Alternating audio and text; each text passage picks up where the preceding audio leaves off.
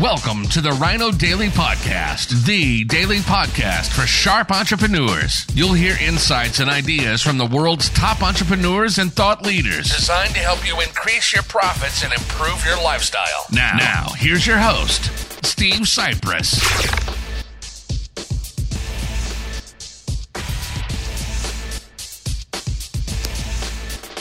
Hello, it is World Wide Web Wednesday, Veterans Day, November 11th, 2020. Steve Sipress here. And today's lesson is uh, uh, the scope is beyond simply the World Wide Web, which is usually what we stick to on World Wide Web Wednesday, but uh, it's got a big component of it. It's the two big lessons for entrepreneurs that you can learn from the recent and I guess still ongoing uh, United States election. So, number one is the strategy that I teach for all events of any kind, and this one being the election day event, we'll call it. Jeremy Danley is here. Great seeing you. I teach at talking about somebody who's a, a superstar in uh, in events, uh, one of the top comedians in the country, and now the top marketer for comedians in the country, putting butts in seats, filling events, and in the meantime, while uh, a lot of the country is on lockdown or going back to lockdown or whatever, he's been putting butts into virtual seats. So uh, definitely a king of events. Let's see what you what you have, uh, what kind of feedback, if any, you have for me here, Jer Dog. Uh, so I teach the before, during, and after strategy. So, for example, both major parties in this campaign use the exact same before, during, and after strategy for this election day. First, before. They both uh, did all the regular campaigning stuff, although Trump did a lot more regular campaigning stuff. Biden hid in his basement for months. Uh, but anyway, that's I guess that was their plan. So they did their planned campaigning stuff. Uh, but they also, uh, fairly unique to this campaign, they also, both sides announced well before Election Day that uh, if the other side won, it would be because it was rigged or stolen or cheated in some way. And so they hired armies of lawyers and made a big public show of our candidate should not concede no matter what, should fight it to the end all the way to the Supreme Court. And uh, we have lawyers going all over and observers and this and that. We're paying attention because we know that if our con- candidate doesn't win, it's because the other side cheated and did ballot harvesting and uh, and oh the mail-in ballots are are rife with opportunity for fraud and uh, changing the election laws in all the states and blah blah blah. So that was all the before stuff.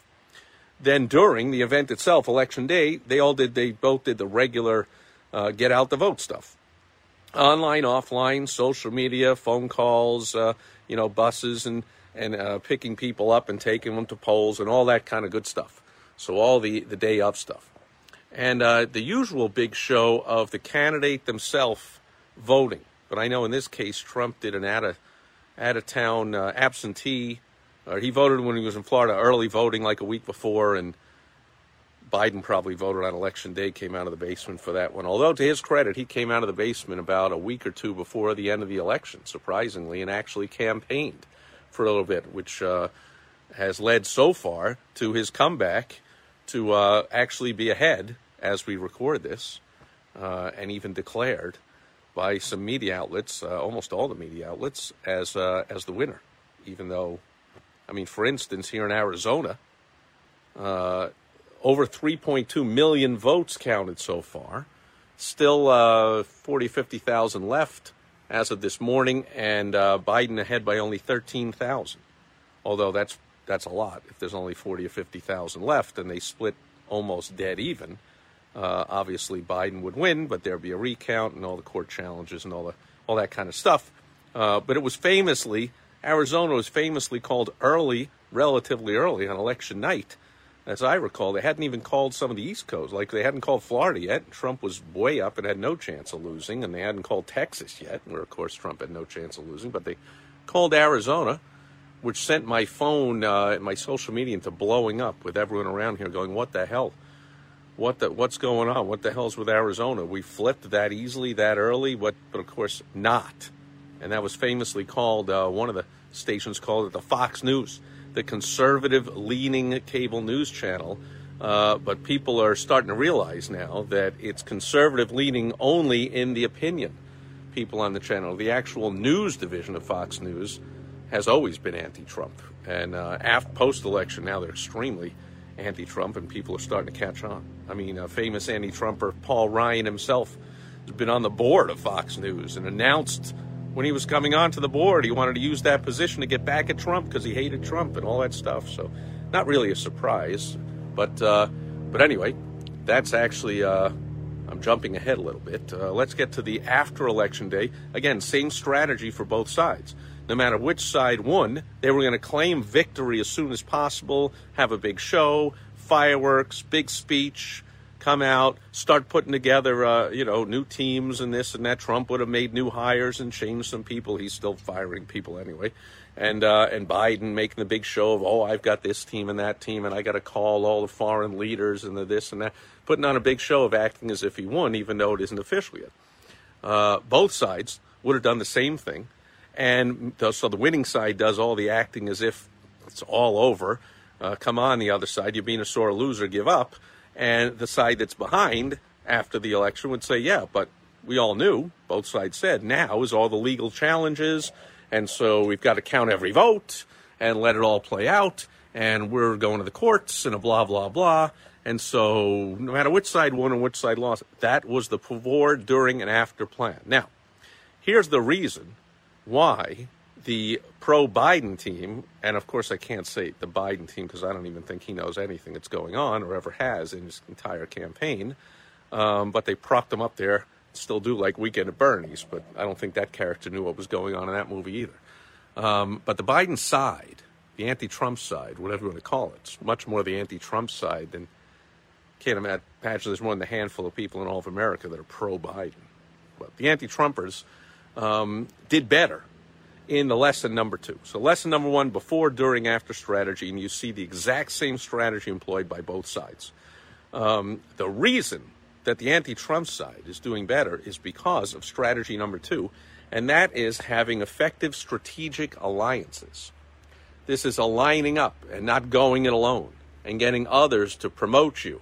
And if you, uh, in, in a business, for instance, uh, whatever business you own, you would get others to promote people, to refer people to you, and you could cross promote. It's called where you promote and and uh, and refer people to someone else's business. They refer to you. So if you're a doctor, a dentist, an attorney, accountant, some kind of professional, you have a waiting room. You'll put a little uh, stand in the waiting room with uh, stuff about a plumber in town and the plumber will put their little thing in there with their business cards or their coupons or whatever and say why you should call them and then the plumber will uh, hand out to everyone they go into a house. They'll hand out a brochure for that professional that attorney doctor dentist accountant lawyer whatever. Um, attorney lawyer pretty much same thing about why you should use them so cross promote put you in their newsletter put you on their website. There's many different ways of teaming up with the, right strategic alliances. Uh, you can co-host events. So you can have an event that's the home safety event and you could have a locksmith there talking about what kind of locks you have. They can have an alarm person there talking about the alarm you need to have. They can have a window and door person with how secure your door ought to be and your windows. And they should have a garage person with how secure that could be. And they could have one of these home security camera companies and on and on and on. And they could all be talking about home security. That's a strategic alliance. All the business owners getting together to help each other. Well, in this case, the strategic alliance, the number one key strategic alliance for the anti Trump side, is the media. And uh, they are absolutely killing it.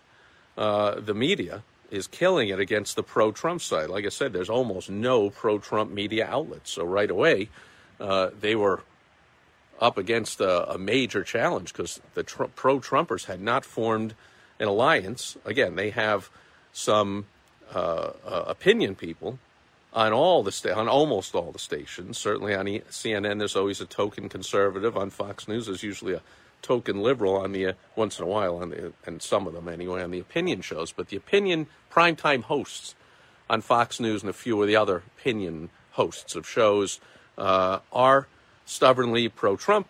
But the entire news division like 20 hours a day of the programming on the Fox News channel is anti Trump, along with 24 hours a day on the other two cable news channels and on the three major network stations, which are not on for news 24 hours a day, but every second they're on, they're anti Trump. And almost all the major newspapers are anti Trump. And absolutely, new thing now is all the social media is severely anti Trump. Even though Trump is the greatest thing ever to happen to Twitter, uh, Twitter obviously censoring every single, just about, you know, at least I don't know what percentage, not every single one, but they're censoring a ton of the tweets of the president, and they cut off of Twitter and close the accounts of all kinds of conservative pro Trumpers in the week before the election and post election and all. I mean, the social media, Facebook putting up warnings every time there's a pro Trumper says something about the fraud and election of this and that and whatever. So, that's on the strategic alliance side, especially the strategic alliance with the media, the anti Trumper side is absolutely killing it. So, they are putting out all the messages of like, Trump's a sore loser. He's uh, now it's a it's a it's a national security concern that he's not handing over the keys to Biden in a transition yet. You know, I, I'm old enough to be have been around in the year 2000, as probably some of the people also watching this were, and uh, being facetious, of course, we were all around in the year 2000, and we remember that uh, it was a Bush versus Gore, and uh, neither one got to start transitioning a weather for well after a month after election day, I think at least. Like this is nothing new, nothing strange. Again, it was all telegraphed long before both sides, either side would have done it. Uh, you know, Trump would have tr- still claiming he's going to win. Uh, Biden claiming they're going to win. That's all the same. And uh, but the media is doing a fantastic job for the Biden team of saying like Trump is, you know, the worst president ever. And I, I even saw a quote that made me laugh. Uh, it was yesterday, the day before, of Biden coming out and going, "Yeah, this isn't going to look good for Trump's legacy." I'm like, "Oh, how nice." How nice of Demented Joe to be so deeply caring about Trump's legacy, like he gives a crap. Come on. But of course, they put that all over the media like this is just not good for Trump. And, you know, uh, he, he's, as usual, he hates America and he hates everybody. And he's, what he's doing is ripping the country apart and blah, blah, blah. And Biden's trying to unite it and bring it together. Sure, they are after five years. And they continue to say, oh, we've got to string up every Trump voter and supporter and Trump himself and lock them up. And, oh, but now we should just unite. Right? I think Trump said the same thing after he beat the crap, uh, you know, figuratively out, out over all his opponents. Oh, we got to unite now, Nancy, and uh, and you know, let's get things done. Yeah, that's you know, we haven't had a president since Bill Clinton who's been able to get Congress to work, both sides to work together. So that's why we have a do nothing Congress for now 20 straight years. And undoubtedly, another four, no matter which one of these old white guys from the East Coast uh, is the president for the next four years. But those are the two big lessons, folks. So you're seeing it in action. The before, during, and after strategy, identical for both sides. But the key difference is the strategic alliance that the anti Trump side has the pro Biden side, whatever you want to call it, the Democrat side, uh, with the media. They got all the media hammering away on their behalf. Trump ought to give it up. And there's no evidence. They, that's, their big one. I love it. Uh, with unfounded claims with no evidence. While Trump comes out and his team comes out, they've done it from day one. They did it even before the election. All kinds of evidence. But the media is doing a great job of going, no evidence, totally unfounded claims, blah, blah, blah he ought to concede. Now it's it's making him his legacy is bad, and it's a national security problem. Uh, we could get attacked by foreign countries. I saw one of these lying dimwit former Obama security people on TV today going, uh, uh, uh, uh the, the, the national security uh, departments of the U.S. are now distracted because of a. Really now? We're supposed to believe. I mean, I, I'm sure unfortunately, people brainwashed to believe anything, and especially the media is powerful and they're good at it.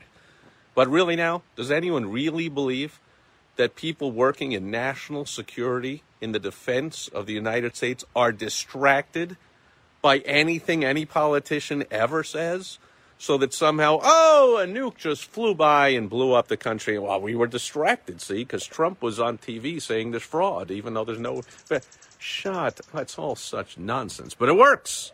It works. The brainwashing works. The media is super great at it, and they are almost all on the Biden side. And uh, they really, I saw some poll that like 70% of Americans or something say Trump ought to just give it up. He definitely lost. I mean, this would be like uh, last play of the Super Bowl, and it's under uh, referee's uh, official review. They're waiting to check out the replay, and while they're checking out the replay, one team starts starts popping the corks and shooting off fireworks and grabs the trophy and says, "We definitely won. It's all over." The other team ought to just concede. Come on, and seventy percent of the fans, including like almost half of of the now supposed losing team are supposed to just go, oh, yeah, I guess so. It's over. We lost. Uh, amazing. So powerful, powerful strategic alliance that the Biden side has with the social media absolutely totally in the bag, almost all the legacy media totally in the bag. That's tipping public opinion, which uh, just makes it more of an uphill battle for Trump to battle because even if they can uncover enough fraud, cheating, whatever, and the court wants to overturn some things, uh, get that plywood out. Start, if that happens, man, you better board up every home and office and building in America more than ever before because the uh, if Trump loses, the pro-Trumpers won't burn anything down or riot. But if if Biden loses, especially now that they all have proclaimed they're winning and they're crying and they're you know the world is the sun is shining again and what Man, if that happens, look out. Talk about being distracted and being a national security risk. wow. Anyway, that'll do it for Worldwide Wednesday. I see a comment here. Jerdog says, I'm using the Who's Winning the Election U.S. map on Google to geo-target venue and locations in red counties. I got to read this and think about it because this sounds like it's going to be brilliant here. So there's apparently a Who's Winning the Election U.S. map on Google. Okay. Uh, and uh, Jerdog is using that to geo target venue and locations in red counties. Trump supporters tend to be more likely to hold and attend my in person events right now. Oh, well, that makes sense because they're the ones saying, let's open up. Uh, forget the distancing and the masking and the uh, we can't be indoors and all that kind of BS. That which another thing, by the way, the the pro Biden team because pretty much Biden was basically the running mate of coronavirus. Coronavirus was the main candidate, and the, the media has blown up the fear mongering over that. Biggest fear mongering campaign of all time, and that's really working, and you're right. So the pro Biden people, even if they don't believe it and they've caught on to the BS, uh, they can't show that. They have to act like it's still, they're fear mongered out of their minds. And uh, you're right. They're not likely to host events or show up at events. And so, very smart. If you're hosting in person events right now, you ought to go to rural areas or areas that are onto the BS, not caught up in it. And uh, which, by the way, also describes everyone going out in the streets on Saturday last week when Biden was announced as the presumptive president elect or whatever. Uh, gee, kind of looked like a football game or a concert, didn't it? Oh, but those aren't allowed. But pro Biden rallies are allowed, of course, and rioting and looting is allowed every time someone resists arrest and uh, gets killed by a cop. We got to have looting and rioting, and that's all allowed, and on and on. But uh, smart move there to uh, to understand to use the uh, election in that way. I have a feeling that once uh, the dust settles here and this thing's uh, officially over, and one of them concedes and the other one is officially going to be in, uh, this whole fear mongering thing really ought to come to an end, right? And uh, but for now, brilliant move, Jerdog. Anyway, that'll do it for World Wide Web Wednesday, Veterans Day. Tip the cap and salute. Although, since I never served, that was clearly an unofficial crappy salute, but uh, actual salute to all our veterans, everyone that served in the military and keeps this the greatest country and keeps us safe and keeps just about every other country around the world safe too, because uh, that's what we do. So thank you, veterans, And thanks to everyone, Dog and everyone else being here live today, watching on the replay. I'll be back tomorrow. Uh, have a little bit of a fun message for you tomorrow on Throwback Thursday. Catch you then. Over and out. Bye bye. Thank you for joining us today on the Ryno Daily Podcast, the daily podcast for sharp entrepreneurs hosted by Steve Sipress. Join us tomorrow for another exciting episode designed to help you increase your profits and improve your lifestyle. Also, go to rynodaily.com for more great business exploding tips, strategies, and tactics from the world's top experts. Plus, snag your free copy of Money Making